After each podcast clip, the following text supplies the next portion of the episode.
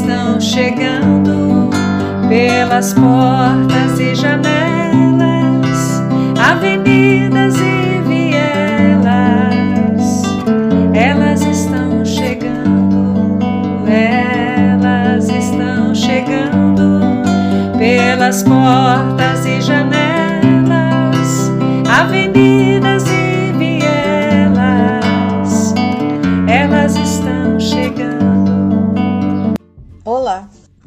sou Marina, faço parte do CBS e estou junto com outras companheiras dando minha contribuição nos podcasts. Neste ano de 2023 já foram publicados dois episódios de Elas Estão Chegando. Nessa caminhada continuamos refletindo sobre o patriarcado narrado nos textos bíblicos e trazendo presente um pouco da memória, a luta, a resistência, a libertação de tantos corpos femininos que sofreram e sofrem os maltratos de uma cultura que não respeita a mulher. Relembrando que no encontro anterior fomos agraciadas e agraciados com uma bela explanação que está no capítulo 1 do livro do Gênesis, em que narra a criação do homem e da mulher, criados à imagem e semelhança do próprio Deus.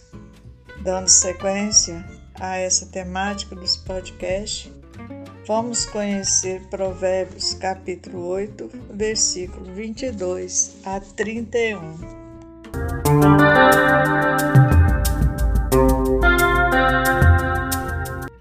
Javé me adquiriu como origem do seu caminho, o começo das suas obras mais antigas.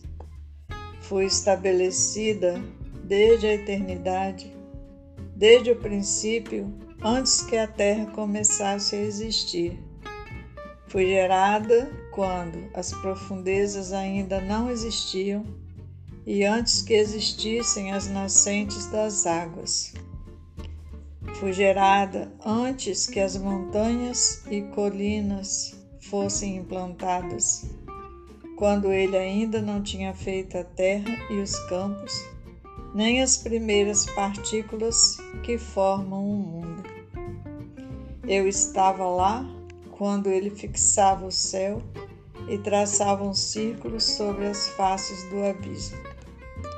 Eu estava presente quando ele formava as nuvens do alto e quando as fontes do abismo mostravam sua força, quando impôs suas leis para o mar, para que as águas não ultrapassassem seus limites, e também quando assentava os fundamentos da terra. Eu estava junto dele como mestre de obras eu era sua alegria todos os dias e brincava o tempo todo em sua presença. Eu brincava com o mundo, sua terra e me deliciava com a humanidade.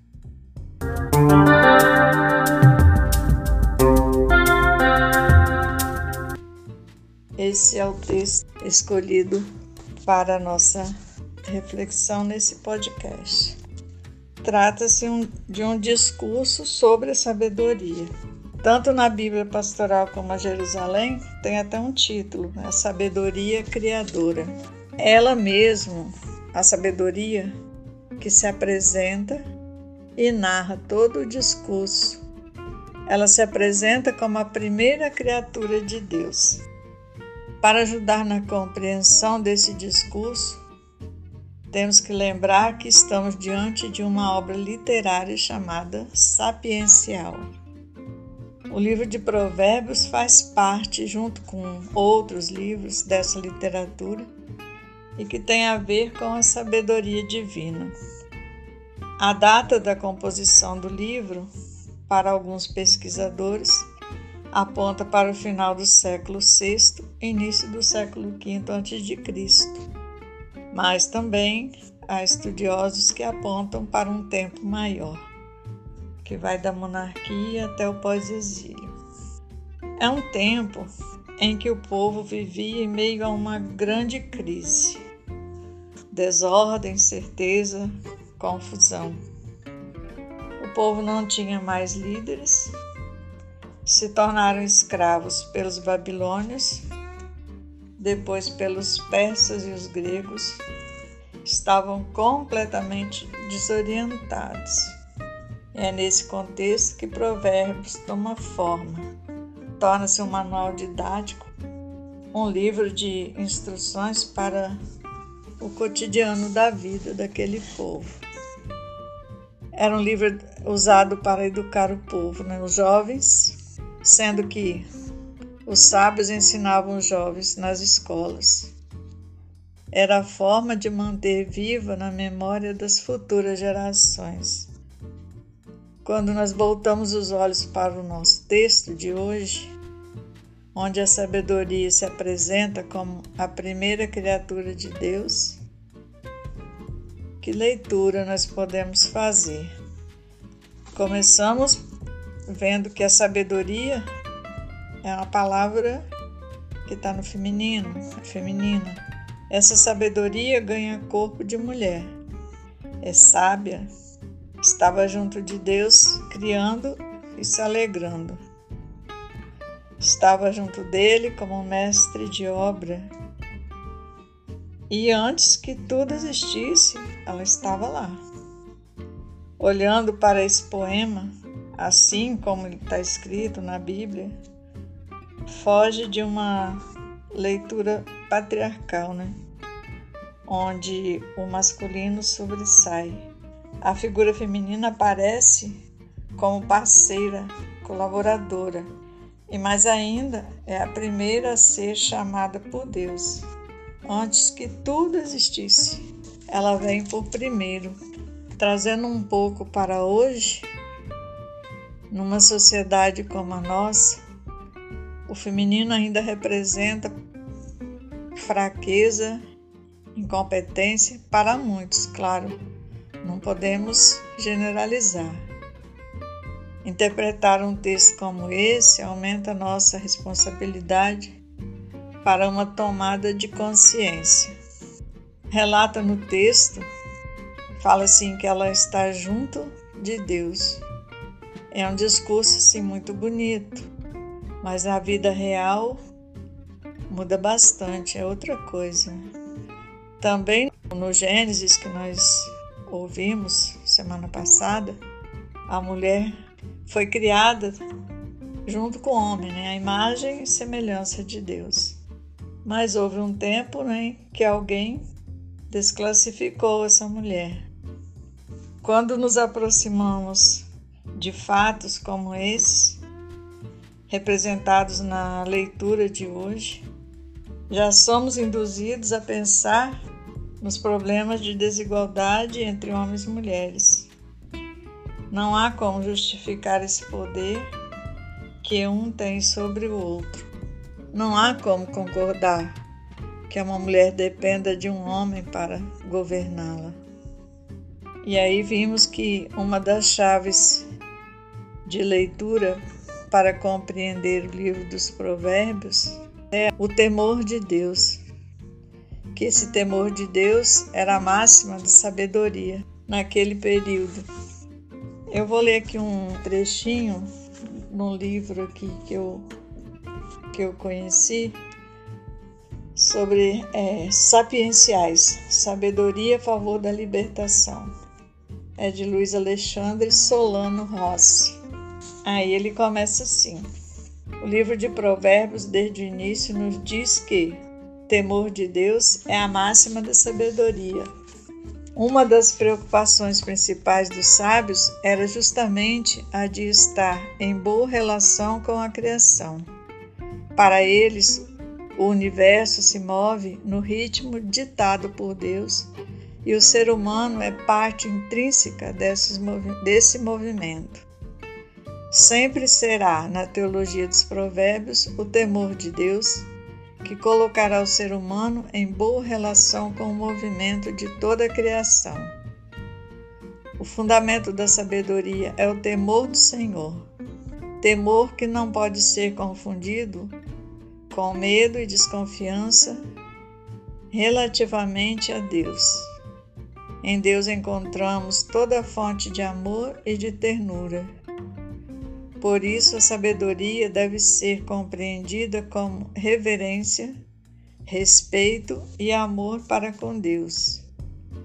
Quando caminhamos com a sabedoria, afastamos quaisquer sentimentos de medo que possam nos aprisionar. Com medo, não fazemos o caminho desejado por Deus. Então, quem teme a Javé é uma pessoa sábia. E quem é sábio respeita, ajuda, tem compaixão, tem empatia com vários grupos, várias situações. Aí tem alguns exemplos assim que eu lembrei, que são os refugiados, os povos originários, quilombolas, mulheres, movimento de agricultores, moradores de rua. São tantas situações que vivem no abandono e quem tem o temor a Deus, ele não pode concordar com essas situações. E cada um de nós conhece né, vários grupos, outras situações que em cada lugar que estão nós podemos acompanhar, porque pela leitura que fazemos de provérbios dos livros sapienciais, essa sabedoria que fala que é a sabedoria de Deus, a sabedoria que governa, ela está do lado dos empobrecidos, das pessoas que sofrem por causa da opressão, dos governos né, que não governam para as pessoas, que governam para quem tem mais, que oprime mais. E cabe a cada um de nós procurar esse caminho, porque ele mostra dois caminhos. E o caminho de quem tem temor a Deus é o caminho dos ditos fracos, né? que não são fracos. Vejo muito essa resistência, essa força, essa sabedoria divina. Os movimentos, grupos de mulheres organizadas, os movimentos negros, né? As mulheres negras todos esses grupos que estão se movimentando para melhorar de vida, para dar sentido à sua vida, que luta contra a injustiça. É nesse sentido que quem consegue ver, ler essa realidade, essa pessoa ela pode se dizer que é uma pessoa sábia, que ela olha com um olhar de Deus e nós temos muito a aprender com os movimentos sociais.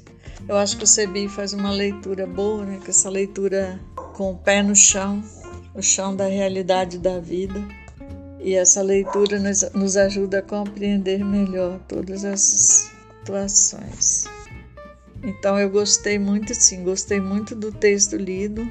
A gente pode ler mais vezes, tirar mais coisas, aprender porque é um texto que vai, parece, na contramão de outros, que ele valoriza essa figura feminina, essa que é considerada fraca, que está sendo excluída, está sendo empurrada para fora das de todos os projetos, de todas as, as lideranças. As mulheres não conseguem muito chegar nas lideranças.